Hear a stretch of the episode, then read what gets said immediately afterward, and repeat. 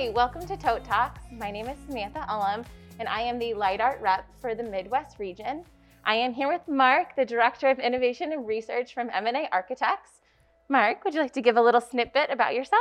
Sure. So uh, I, like Sam said, I am the Director of Innovation and Research for M and A Architects. We are a multi- multidisciplinary firm here in Columbus, Ohio, and I started off as a designer, uh, graduating from Virginia Tech with a design degree and then moving to Columbus in two thousand four, and have worked at a plethora of different firms, uh, landing at M A back in two thousand eight. And then, uh, no, that was wrong, two thousand twelve.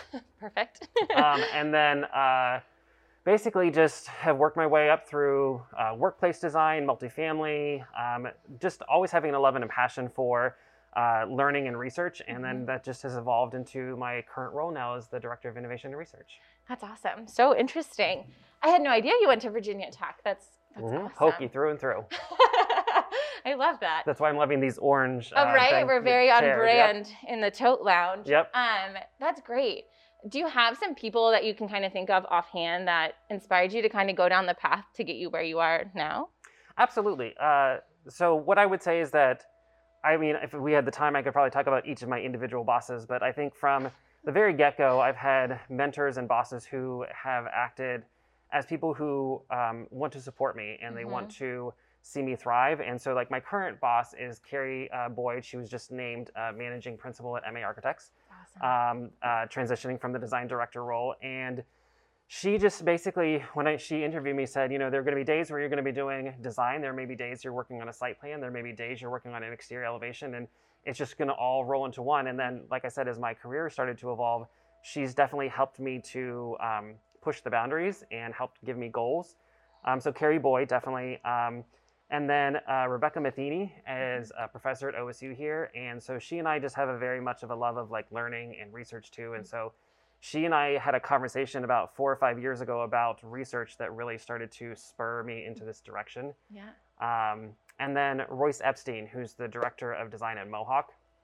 Uh, she, I was fortunate enough to go uh, with the Mohawk rep at the time to see her at a Mohawk uh, future workplace design uh, seminar. And there were trend forecasters there and futurists there. And so that just kind of, again, spurred me onto this whole wanting to incorporate more research and uh, foresight into the practice. That's so fascinating. Like what I think about, you know, being a student and like going through the education process and doing, you know, you're going to your studio classes and you're doing all that. Never in a million years would I think would I would be sitting where I'm sitting, let alone the path that you kind of built for yourself. Um, what's kind of one thing as, you know, you look back on your years as a student that you kind of wish you would have known or I uh, would have had like the foresight to kind of tell yourself as a student, like, this is what's possible? Well, so I think the, the as a student, we all have these big dreams. And so I think you definitely want to make sure that you hold on to those dreams and document those dreams, because I'm a firm believer of if you don't write the goals down, they're not going to happen. Sure.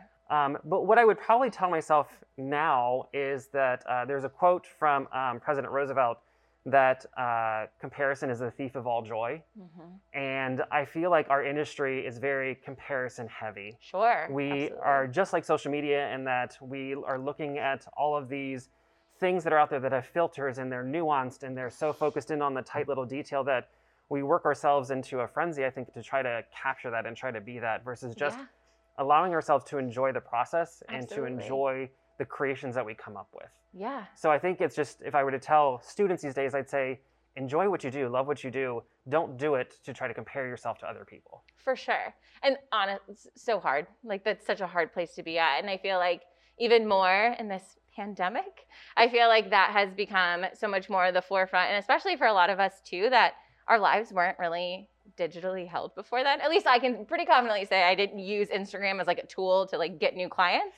Uh, until now, um, which is, it's both fun, but it's also that reality of it's so manicured and it's so strategic on like what we see. Um, speaking of COVID, I feel like we should at least like not just completely gloss over that we've been in a global pandemic for yep. over for a year. Um, how have you kind of seen the landscape change? You know, I'm sure it went through its own peaks and valleys. How was your experience during this last year? So my experience was very interesting um, in that when the pandemic hit, so as a futurist, I was immediately like, okay, this is this is going to be good. And then I immediately felt bad about that because I, you know, don't think people, I, I did not think a pandemic is good. What I think sure. is good about it is that it, it provides an opportunity for change.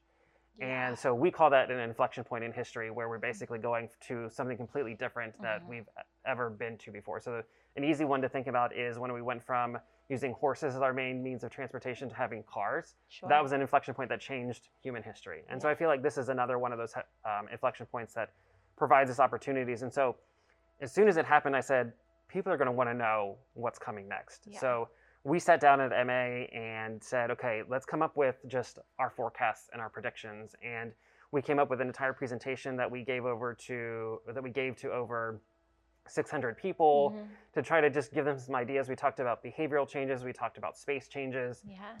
Um, so that was fun and exciting. Yeah. Um, and then uh, my uh, coworker, Sam, she's the director of communication, said, why don't we start a podcast too? Amidst all Love of this that. and uh, be able to share the innovations and insights that are happening. So we try to do a lot of things that were positively yeah. focused. Um, and so for me, for the pandemic, working at home was great. You know, it was a good break. It was a good way mm-hmm. to kind of like reset priorities. Sure. Um, definitely focusing a lot more on running and getting outside. Mm-hmm. Uh, and, but also then, like I said, prioritizing what's important. So making sure that I have the good work-life balance. Yep. Um, So it's been fun and interesting to try to study, you know, what's coming next and looking at the uh, indications of what happened in past pandemics and what it might mean for our future. Yeah. Um, and getting to educate our clients on that, because I think the clients are still in this very questioning stage of like, sure. what is the right direction? And so just being able to help them understand human behaviors and guide them towards those solutions. So it's just, it's been fun and exciting while also um, very sober uh, and trying to yeah. um, support one another and support the community too. I feel like I have so many questions now. That was a lot. I just kind of... No, but I loved it. Um, I feel like, okay, first, just with all of this, I guess, how did, what were some of the biggest struggles you felt like you were helping your clients work through? Because I feel like that can be very relatable to a lot of people. I have my own that like I feel like I work through, or with the customers I was working with worked through.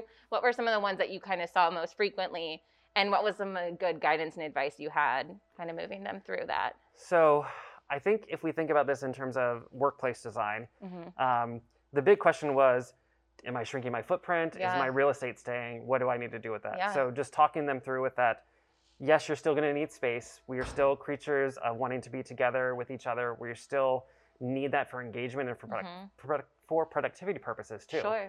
Um, you know, so that was the, one of the main questions. In terms of, you know, learning and education, like what does that look like? You know, how does distance learning, uh, play out, uh, you know, even more so with the technology? What does the future of the corporate campus experience yeah. look like and want to be like? Um, for multifamily, just trying to figure out like how we can make spaces that are more flexible. Um, but a lot of the other conversations that were really interesting and I, I was really happy to have were talking about diversity and inclusion. They were talking yeah. about mental wellness that, you know, what was one of the best things that I think has come out of the pandemic is we are all more aware of our mental health yeah. and more aware of respecting other people's mental health too. Absolutely. And so it's made our C E Os and the people we're working with be okay with adding things like, so we have a prototypical respite room that we uh, introduce into all of our workplace projects that That's awesome. Is designed to calm the central nervous system down from like a panic attack to your normal state of calm in under thirty minutes. And so Amazing. Before the pandemic, we were having these conversations and doing studies on this and research. And a lot of the clients were like, yeah, I get it, but sure. mm, yeah. maybe not so much. And now they're like, yeah, that's great. Let's do it. Let's one hundred percent. Put in three, you know, versus just doing one. We need one in every corner of the building. Let's do that. Exactly. So um, the evolution of the question has been really great to see it go from just about space to also including, you know, all of those other components too. Yeah. It's so fascinating, like hearing you kind of say that, and it feels like, yeah, you're right. one hundred percent we needed to kind of go from like the evolution of the workplace, I feel like has taken so long, but it's gone from like, you know, very factory based to then putting people in these workplaces, but not changing that factory based model. And that's the same way our schools have been working. And um, in my past life, I worked in education. And so I was like seeing the change happening there, but it's so exciting to feel like it's happening in the workplace and uh, well-being and all of that kind of be the center of, let's make everyone happier at work because you're here a lot. Well, and I mean, the other factor of it is that it used to be we would just say, okay, you're in marketing. Mm-hmm. And so this is what you need because you're a marketer. Sure. And now, again, you know, the employers are much more aware of that's, there's two parts to an employee that we dive into when we're creating their workplace persona. It's, okay, yes, is this their job? This is their tasks that mm-hmm. they perform.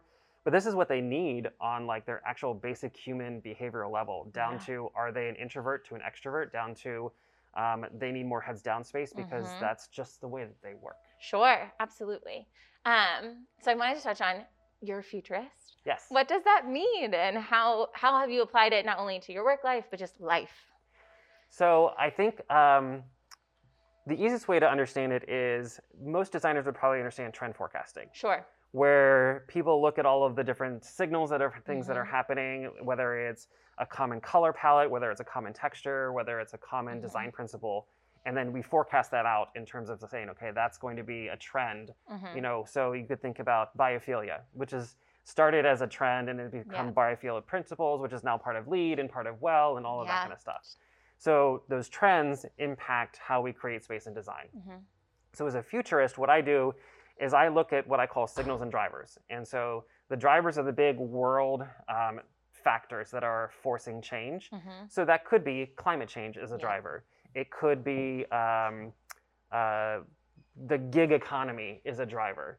And then we look for the signals, which are the little um, micro things that happen underneath that are part of that change. So if we're looking at climate change, it would be like Greta Thunberg, you know, and how we're yeah. seeing a lot more of the younger generations be a part of the sustainable movement. Mm-hmm. Um, it could be, you know, um, I think it was G M announced that they're going to all electric cars by twenty thirty, the yeah. A I A twenty thirty commitment. So those are all signals part of it. So gotcha.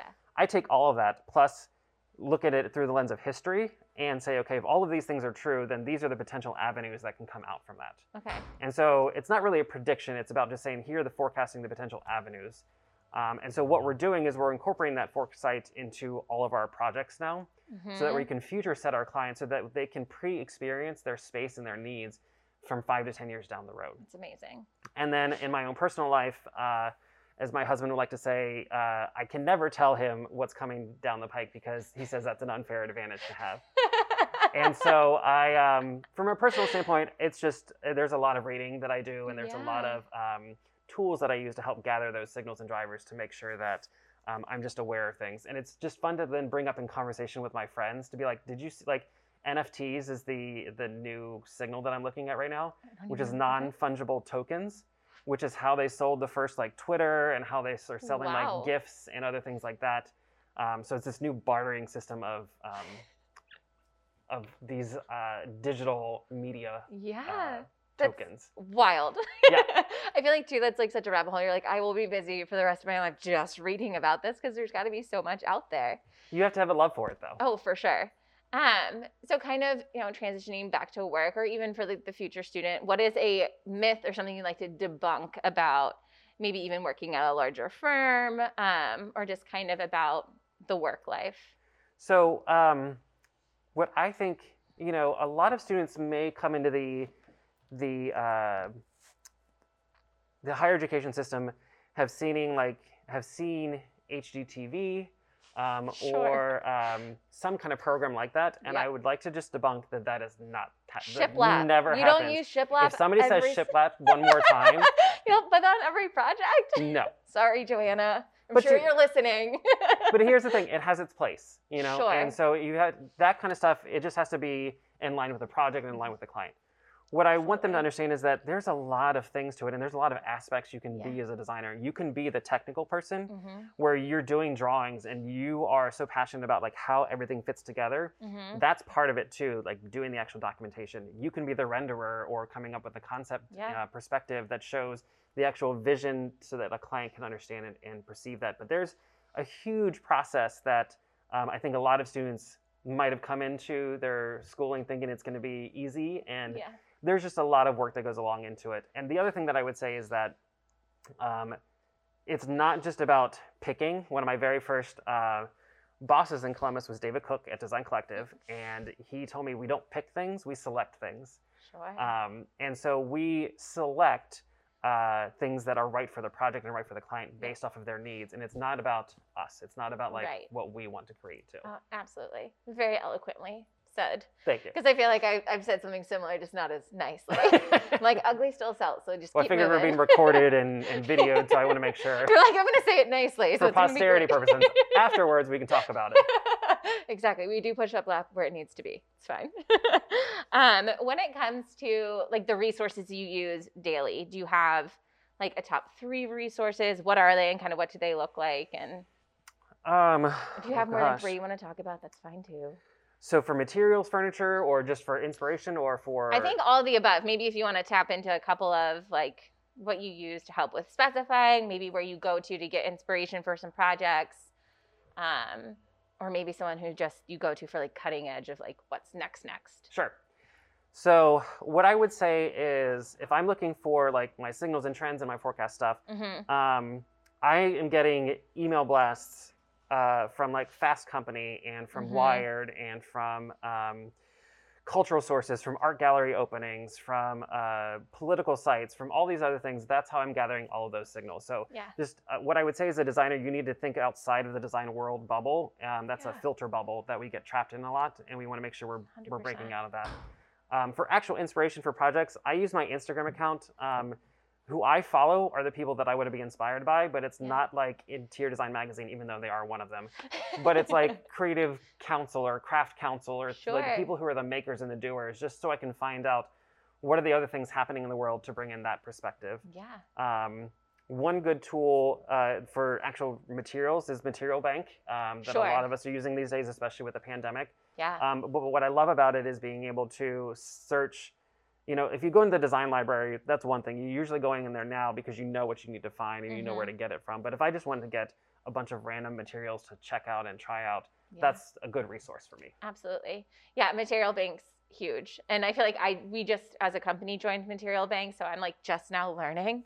And they are sorcerer, like sorcery and wizardry is happening. Yes. You get it in like a day. It's crazy. I know. And it's sustainable too, which I love. Yeah, so great. Um, so we've talked a lot about work. So I wanted to ask, what is something that you do outside of work that kind of keeps your creative juices flowing, that makes you tick from um, a creative person inherently? Because I feel like sometimes that gets lost in this business, is that a lot of us that work in the interiors and the building industry are inherent really big creators, and we love to be creative. Um, and I feel like everyone has something outside of work that they do that people don't know about. I agree. I think most designers that I know um, have a side hustle of some kind. And I love it. Um, my side hustle is I write. That's amazing. So I have written and published a book, all self-published. Uh, it is all about Norse mythology. Um, wow. It's on Amazon right now. And I uh, had used the pandemic to write book two. So, so I'm in exciting. the middle of getting that edited and published right now. So if you want to check it out, it's the Asgardian Exchange. Um, you can search for my name, Mark Bryan, on Amazon, and it'll come right up. That's amazing. Yeah, but it's my way to, like, so there's no V E process to it other than what the editor says. So yes. I get to go full tilt crazy with my ideas. Yes. And then they they they pull me back in terms of like, okay, maybe this consistency thing didn't sure. work out the way I thought it would. So let's save that for the future. Or um, your sentence structure doesn't make sense. Mm-hmm. That to me is an acceptable uh, V E value engineering process for me versus yes. it being like, cut out this whole thing. Right, we're removing altogether. Chapters. You're like, well, no. Right, exactly. They need to be there. Yeah. And then I guess, um, if you were in my shoes, is there anything else that you would have asked that I might have missed? Oh. Or anything um, great that's out there that you want to make sure the world of building and then whoever else on Spotify finds us needs to know about? You know, I think if we're couching this towards uh, students and young designers, the one thing that I would say is that it's okay to make mistakes. Yeah. Um, it's okay to, to mess something up. Yeah. The, the thing that you need to do is you need to learn from it. You need to correct it, and you also need to own up to it too, because I think it's a it's going to show a judge of your character of if you're able to say, okay, you know what, I made this mistake, but here are the solutions that I've come up with to rectify it. Yeah. Here's how I think we can move going forward versus just sitting in and wallowing it. I remember the first time I made a mistake and I thought my world was ending, and you know the the best thing that I did is I went up to my boss and I said, look, here's where I'm at with this right now. Mm-hmm. Here's the reasons why. Here's how I got there. Yeah. Help me understand. And again, finding a mentor and a boss and a te- who is a teacher um, who's willing to teach you is Huge. extremely important, because uh, he used that as a teaching moment mm-hmm. versus a critical moment. Absolutely. And that is something that I use now for when I'm working with other junior designers. And I'm like, oh, look, by the way, this is great. Let's also think about like X, Y, and Z, because Absolutely. we all learn through the institution of talking to each other and Absolutely. We all learn on the job. Absolutely. You know, the, I mean, one hundred percent. That bell curve of knowledge of coming out of college is insane to go through. yeah. Um, but it's it's necessary and it's important, and yeah. it'll give you a good foundation if you can just have that in your brain and be like, you know what, I'm human. It's okay to make mistakes, but we're going to learn from them together. Yeah. And then before we finish up completely, what's the podcast that M and A has come out with? I want to make sure. We're, why not yes, plug all of the things? Thank you. Oh my gosh, I can't believe I said it. So yeah, so the podcast is called Make It Innovative. Cool. Um, where we feature, you know, today and tomorrow's innovations from, you know, now to three, five years ahead, uh, as they pertain to like the built environment. Um, but then also cool. we've talked, we've covered mental health. Uh, we I just recorded that. one about the Columbus Fashion Alliance. Um, so very cool. And then we're getting ready to do one with um, some of our C S Rs, our corporate uh, social responsibility partners, um, to talk about like what, what they are, what their values are. Because I think the other thing that came out of the pandemic is that people are much more aligned with what their values are. Mm-hmm. And so we as M and A Architects um, firmly believe in giving back and supporting. And I love so that. Those are also some of the guests that we incorporate on our podcast. So we're in season two right now. That's amazing. Um, and have had a lot of tremendous, great feedback. We are downloaded in all of the continents, okay. which is crazy to me. Oh my God, that's um, amazing. but, it, but it's really great. And um, it's just been a good inspiration for ourselves and for our clients. For too. sure. So and I'm it assu- assuming it's on Spotify, all, all the things. Spotify, Stitcher, yep. all of the things. Yep. Love but, it. And if you listen to it already, leave us a review, leave this podcast a review yeah. because it's good to know feedback. A hundred percent. Love some good feedback. Yes. All right. Well, I think that's all we had. Um, check us out on our next episode. Um, we look forward to talking with you guys again. Thanks much. Thanks for yeah. having me. Thank you, Mark.